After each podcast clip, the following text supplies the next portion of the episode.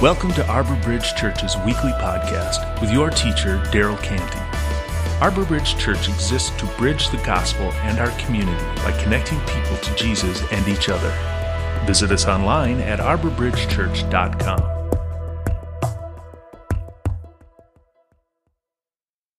in Luke chapter 9, uh, we, read several weeks ago, in Luke chapter 9, Jesus has actually drawn a crowd of people and uh, he's telling them about the kingdom of God. Uh, sometimes when, when Jesus says the kingdom of God, we don't really know what that means or you know, what, what's he talking about. What he's saying is the kingdom of God is, is, is God's reign or uh, God's rulership in the world. Um, and so, if you're like me, I tend to push back on the idea of anybody reigning over me or somebody ruling over me. I don't like that. I don't like the sound of that. Um, and that's typically because uh, when we when we think of somebody ruling or reigning, you know, we, are used to having somebody be bad or have bad motives or being trying to use the people for their own good and, and things like that. But the kingdom of the kingdom of God that Jesus is talking about is the opposite of that. it, it is it's about God flooding the world with his goodness and, and, and setting people free, all at cost to himself. Him giving himself for the people, for, for the world. Uh, and so people, what Jesus, when Jesus was on earth, though, people were misunderstanding what he meant by the kingdom of God. Um, they, they, again, if I was there, I would have misunderstood. Um, he, they, they, think he's about ruling and power and taking over. And Jesus knows people don't understand what he means when he says the kingdom of God. Um, he, and so he starts talking about, he starts talking about his death and resurrection. He starts predicting his death and resurrection. God decided the kingdom of God would be most gloriously revealed in a crucifixion and a resurrection. That was not what they were expecting. In us, the kingdom of God is most gloriously revealed in us when we copy that. When, when we radically lay down our lives, the kingdom of God is most gloriously, gloriously revealed in us. Even Jesus' closest followers didn't get that, though. He's trying to be emphatic. He's like, listen, this is what's going to happen, or this is how it's going to go. And when he says it now, and we read it now, we're like, what do you, how, you guys, how come you guys couldn't see this? But they still didn't understand. So, Jesus, he took Peter, John, and James with him and went up onto a mountain to pray.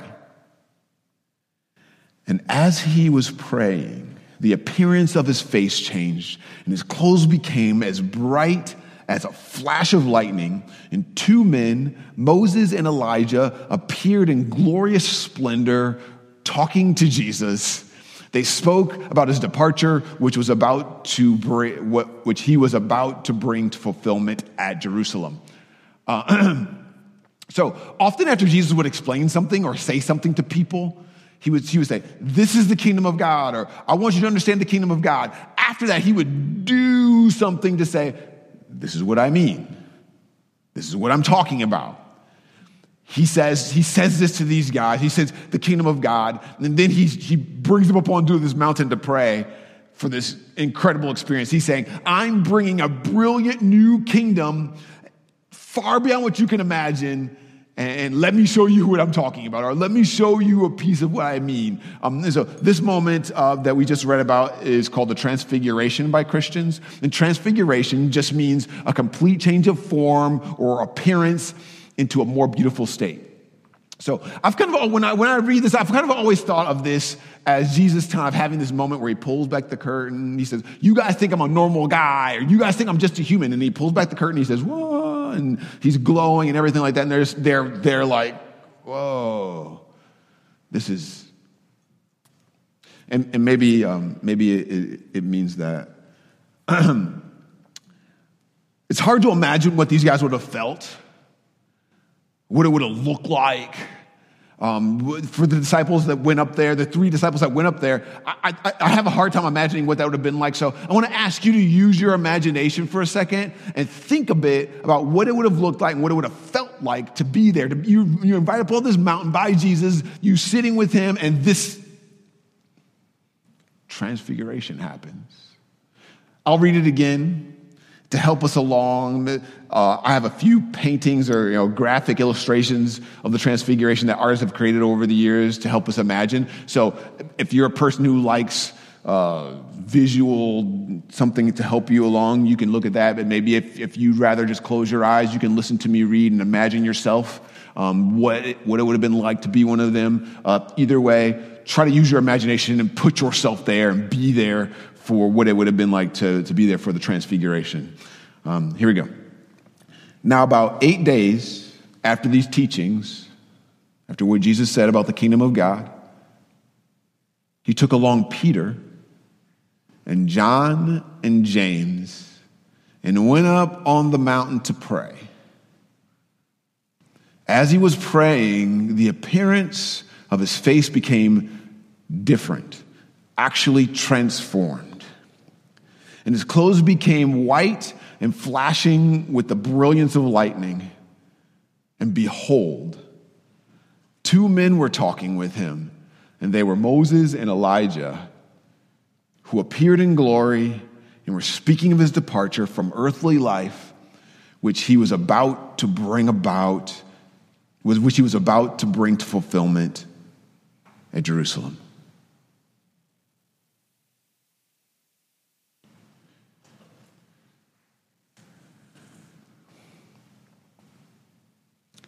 What if the transfiguration um, wasn't about Jesus stripping off his humanity to, to show his divinity? Or, or at the very least, what if it wasn't just about that? Like, what if it wasn't about Jesus saying, okay, guys, I'm God? What if it's a preview of his glorious resurrection body that's about to happen, that's coming very soon? And, and what if it's a preview of the glorious beings he intends to turn all of us into? Like that he intends to transfigure me into what's like what what what what, what the, the being that's seen in the transfiguration so in the first half of the bible the old testament this happens to moses like he goes up on a mountain to pray to meet with god to get commandments, directions for his holy for, for holiness. And when Moses comes down from some of you guys remember the story. Moses comes down from the mountain of meeting with God, his face is glowing like lightning. And he walks up to people, and people are afraid of him, which you can understand. and so he puts a veil over his face so that people will, can actually interact with him and not be afraid of him. But that happens because he goes up and he's praying and he's meeting with God and he's, he's transfigured. He's transfigured. And when Moses goes into a tent to pray to God, he takes the veil off and he says, Me and you, God, me and you. It's like God saying, This happened to Moses, but I want to meet with all of you. I want to transfigure all of you. Here's, here's my holiness code so that you can become like me. I want to transfigure all of you. When Jesus arrives, he says, The kingdom of God has come, and the transfiguration begins now. I want to transfigure all of you, transfigure you into something better, something more beautiful. Um, God saying that when he says the kingdom has come. And the, the process now is slow, but it, he will finish it when he comes again in dramatic fashion. So now, though, now none of our faces are covered with the veil. All of us can see the Lord's glory and think deeply about it. So we are being changed, transfigured to become more like him so that we have more and more glory. And this glory comes from the Lord who is the Holy Spirit. Jesus shows his disciples this very tangible way that they can see and feel so they can think deeply about it be transformed by it inch by inch. Now, even though um, at the transfiguration, Jesus is changed, he's changed into this glorious being on the outside that they can see physically now. He's been that, right? He's been that the whole time he's there. He's been that glorious being, but now he says, I'm going to do this in a way so you can see it, something tangible. Because the Bible is full of, we don't really care that much about the outside or what the outside looks like. What we care about is what the inside looks like. The transfiguration, what happens there is just, a, it's just an external expression of what's all the, all the things happening inside of Jesus. Glory, glorious. And he intends to show you that. He tends to make you into that. Slowly now, but fully and finally eventually.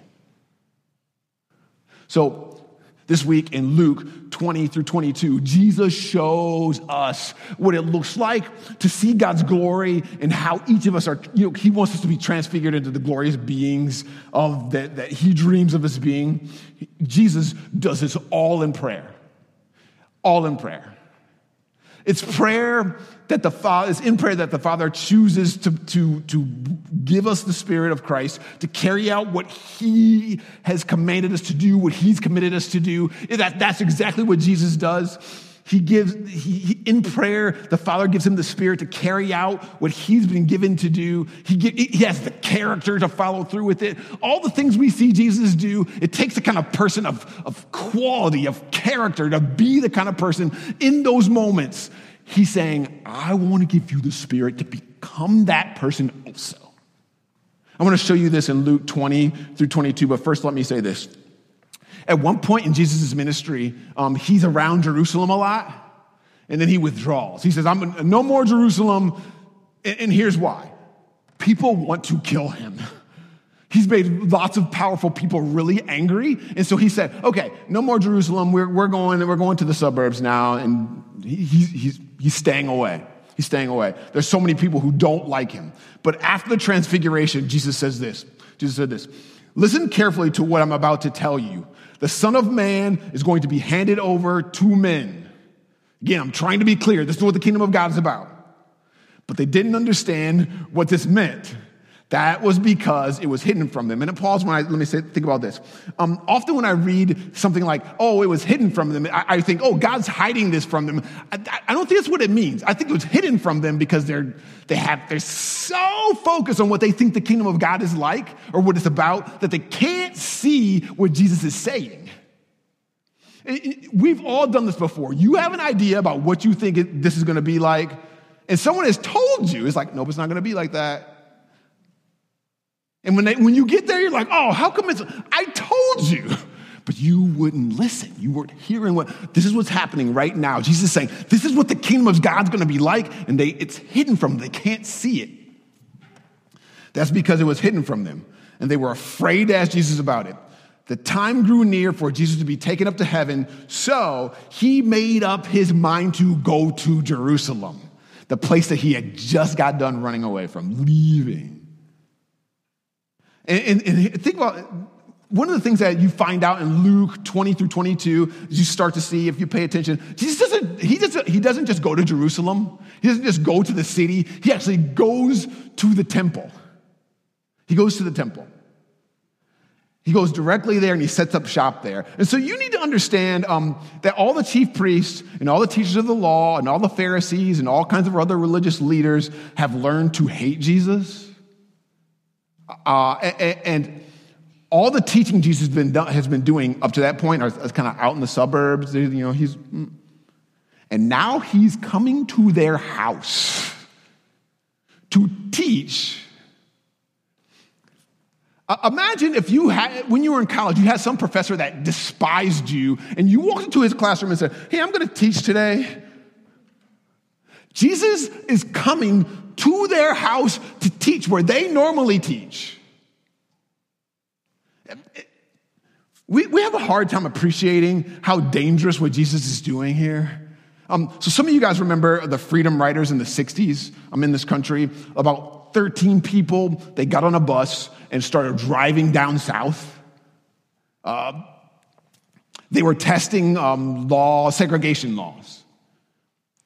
And it, it was an incredibly dangerous thing to do. Like the, their bus was bombed, they're, they're dragged off the bus and just beaten near to death. They didn't, nobody died, but I mean, so think about, think about getting on a bus like that and saying, hey guys, we're going down south.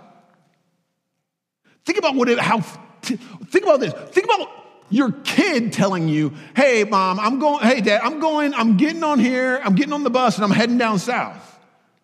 That's incredibly dangerous and incredibly scary. Jesus is determined to go to Jerusalem. It is far more dangerous than freedom riders. These people want Jesus dead. So in chapter 20 of Luke, Jesus gets up in the temple and tells this story of a vineyard owner in front of everyone. Um, and, and, basically, the story is, is, is a story of a vineyard owner, owner who rents out land to others to farm it. And when he says this out loud, everybody would have knew what he was talking about. Um, people who owned land often rented out their land to, to others, and they collected a portion of the harvest as their rent when harvest time came. So, in this story, when harvest time comes, uh, the owner of the land sends a servant to collect the rent. The renters beat the servant and, and send him away. That happens twice. Then this. Then the owner of the vineyard said, What should I do? I have a son, and I love him. I will send him. Maybe they will respect him. But when the renters saw the son, they talked the matter over. This is the one who will receive all the owner's property someday. They said, Let's kill him. Then everything will be ours. So they, drew, they, they threw him out of the vineyard and they killed him. So, um, you don't have to know much about the Bible to know that Jesus is telling this story about the religious leaders. They're the renters, and he's the son. And, and Jesus tells the story in front of everyone. At the temple, the religious leaders on their home turf, Jesus, and he, he's telling the story and he's staring them down.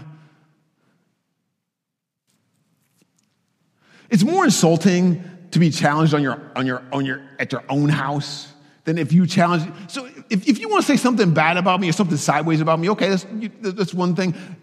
Come to my house and do it, right? Come to my house and, and come into my living room and say, Daryl, first of all, my kids would murder you. But to, to come to my house and say certain things, what Jesus is saying to them is infuriating. They're so angry. It would have been so humiliating. So Luke says this. He says, The teachers of the law and the chief priests looked for a way to arrest Jesus at once. They knew he had told that story, that vineyard story. He knew that they told it against them. Jesus isn't done yet. He goes on. He tells, after he tells that story, all the people were listening. They're on the edge of their seats because they know they can feel the tension between Jesus and these, and these religious leaders. All the people were listening. Jesus told his disciples, watch out for the teachers of the law. This, again, pretend you're there listening to Jesus say this. They already hate him. Hey, you guys, listen. Watch out for the teachers of the law. They like to walk around in long robes. They love to be greeted with respect in the market. They love to have the most important seats in the synagogues. They also love to have the places of honor at banquets. They take over the houses of widows. They say long prayers to show off. God will punish these men very much.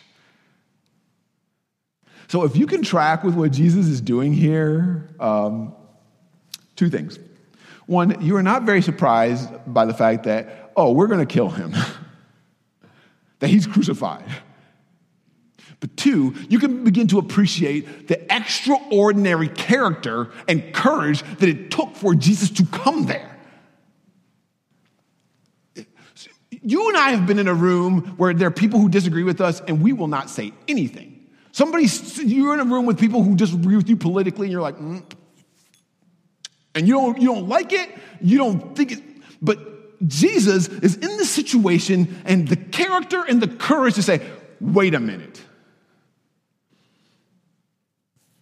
The courage and determination to make this trip to Jerusalem comes after Jesus' transfiguration. That is when it says Jesus made up his mind to go to Jerusalem. Just before Jesus is transfigured, um, do you remember, what's he doing? Just before Jesus' transfiguration, what's he doing? He takes those three and goes up onto the hill to do what? To pray. While he's praying, he is he's transfigured. I don't think there's, that's not an accident. We don't, we don't know what he was praying, but if we use our imaginations, it's not too far of a stretch to, to say that he's he's praying a psalm. So the Psalms were Jesus' songbook, his prayer book. Um, there's every reason to believe that Jesus had sung and prayed the Psalms constantly throughout his whole life that he, that he had it memorized. He, Jesus often quotes the Old Testament while he's here. The book that he quotes the most is the Psalms. And one of the reasons why I think that is, is just on the edge of his mind all the time Oh, on the edge of his mind all the time. The Son of God used the Psalms to guide his prayers, and the Psalms were a part of what he used to be transformed into the glorified being that we know. So you can imagine him being afraid to go to Jerusalem. When he goes, when he goes in to, to before the transfiguration happens, what if he's using this as his prayer guide? you will not fear the terror of the night, nor the arrow that flies by day Thousands may fall at your side, 10,000 at your right hand, but it will not come near you. You will only observe with your eyes and see the punishment of the wicked. In chapter 21 of Luke, during the day, Jesus is, is, is, is at the temple teaching and talking. He's pointing out to people uh, this, this is what the kingdom of God is like, and this is what these guys are like. And, and, and He's predicting the destruction of Jerusalem. He's seeing, he's seeing these small people that nobody else sees. he's taking away all the power of the religious leaders that, are, that they're so proud of. So listen to what he does at night, though. Each day, Jesus taught at the temple, and each evening, he went to spend the night on the hill called the Mount of Olives. Mount of Olives sounds familiar, right? Jesus often went to the Mount of Olives. Do you know what he did there? He prayed. The Mount of Olives, some of, you, some of you guys know, the Mount of Olives is where the Garden of Gethsemane is. So when Jesus is there, what he is saying is, I will not fear the terror of night know the arrow that flies by day. Others may fall, but not me. I will see the punishment of the wicked. So he prays and he finds the courage and the character to get up every day, day after day, to go back to the temple and to say these things to these guys who are facing him off. So someone, um, somebody today is facing something that requires more strength than you have. You find that strength by doing what Jesus does. Jesus prays and praise guided by the Psalms. Left to ourselves, you know, we, we, all, we, we pray to a God who says what we want him to say, or, or, or part, you know, we, we pray to the part of God that makes us feel good, but to be transfigured, to be transfigured, it's critical that we learn to speak to the God who speaks to us. Like, it's not, in prayer, it's not as important that we express ourselves, it's, it's important that we answer him. That he says, he begins to transfigure you inch by inch as you lay down your life. The kingdom of God is most gloriously revealed in us when we radically lay down our lives, when we find the strength to do that in prayer, to say, okay, this doesn't have to be about me this time. This doesn't have to be about what I want out of this. We find the strength to do that in prayer. Jesus found the strength to do that in the Psalms. So in chapter 22 of Luke, Jesus eats the Passover meal. And the Passover is a Jewish celebration about God's deliverance. Except this time, when Jesus celebrates it, he turns it into a celebration of himself. And he introduces what we call the Lord's Supper or communion. So at Arbor Bridge, we celebrate communion every week um, by eating a little piece of cracker and some, drinking some juice together. So we're celebrating the we're celebrating the transfiguration, the ultimate transfiguration of Jesus. Jesus gave them a glimpse, but then when he died, he resurrected into this glorious transfigured body. After Jesus, after Jesus introduces communion to his disciples, here's what happens. Jesus went out as usual to the Mount of Olives his disciples followed him. And when they reached the place, Jesus spoke pray that you won't fall into sin when you are tempted. He said to them, Then he went a short distance away from them, then he got down on his knees and prayed. Pray that you'll be transformed into the glorious character of Christ. So that when temptations come, they have no power over you. Sometimes we sometimes you know you're going into a meeting, sometimes you know you're going into a situation, sometimes you know you're going into a dinner, sometimes you know you're going into some kind of thing where you, you're going to be tempted to behave in a way that you shouldn't. Pray that you won't fall into temptation. Pray that you'll be transfigured so that when you're in that moment, you are the glorious kind of being that you intend to be, that He dreams of you being. Pray so that you can face whatever situation gloriously. Like, as glorious as white as lightning. At that time, um, they, they, his, Jesus' followers needed to pray because they were about to fail Jesus miserably, just spectacularly. But they did it. Jesus prays, though.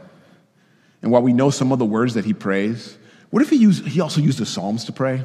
Like this. What if he said, If you say, The Lord is my refuge, and you make the Most High your dwelling, no harm will overtake you, no disaster will come near your tent, for he will command his angels concerning you to guard you in all your ways. What if he prayed this? He says, If you say, The Lord is my refuge, and you make the Most High your dwelling, no harm will overtake you, no disaster will come near your tent, for he will command his angels concerning concerning you uh, to guard all your ways. After Jesus prays, one of the things that happens is angels come to strengthen him for what he has to do.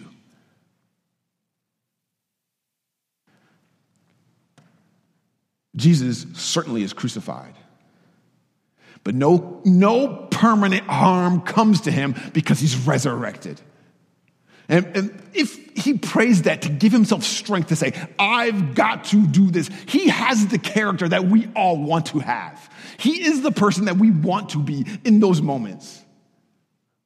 And he's not, not, not to, to rescue him from the way that things have to go, but to, to follow him, to guard him. It, it, it's in Jesus' crucifixion that we see the a most glorified Jesus. Jesus is transfigured. The Lord is my refuge, no harm will overtake me. The Lord is my refuge, no harm will, every step, the Lord is my refuge, no harm will overtake me. Maybe you have a hard conversation to have that you don't want to have, that you know the Lord's put on. The Lord is my refuge, no harm will overtake me.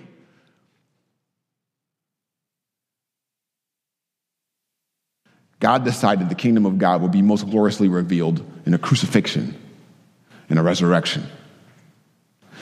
And the kingdom of God is most gloriously revealed in us when we radically lay down our lives.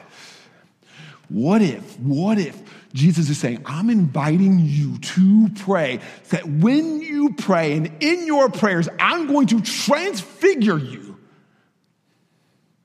into someone who can behave in a way that is completely impossible for you to behave like. For you to become someone to, who knows how to stand up for justice when necessary and to be quiet when you have to, to, to, to be someone who can ask hard questions of people who are all up in your, to, to be the right person in the right moments. Jesus wants to transfigure you into that. The transfiguration is saying something glorious about the character of Jesus. I wanted to say that about us. Something glorious about our character and our lives and who we are. During our time of communion, you can use the Psalms, you can use, use Luke but let me invite you to use the word to pray, to get in front of the Father. Not just praying and expressing what you want, but answering Him. What will you do with Him? What is He calling you to? Who does He want you to forgive? What does He want you to stand up for? What does He want you to say to someone? What promise does He need you to keep? Let me pray for you as you take communion. Dear Father, let your kingdom come and let your will be done transfigure us into people who can handle the idea of your kingdom coming in our lives and your will being done in our lives. That we'll be able to be the kinds of people who are transfigured into the kinds of beings who can do that, not, not, just, not just for an hour or for 10 minutes, but, but every second. We are transfigured into people who can execute your will every second, every moment, do that with us in prayer right now. You have promised to be our refuge and to that nothing's going to come, no harm's going to come of us. Often we don't do your will because we are afraid.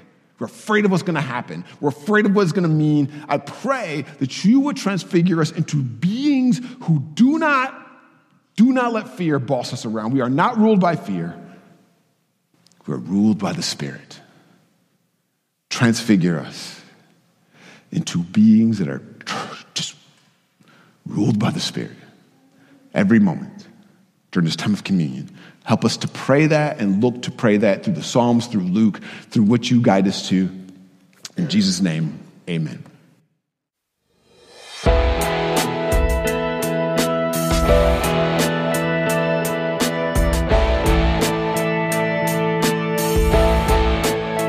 Thank you for listening. If you would like more information on our church, visit us online at arborbridgechurch.com.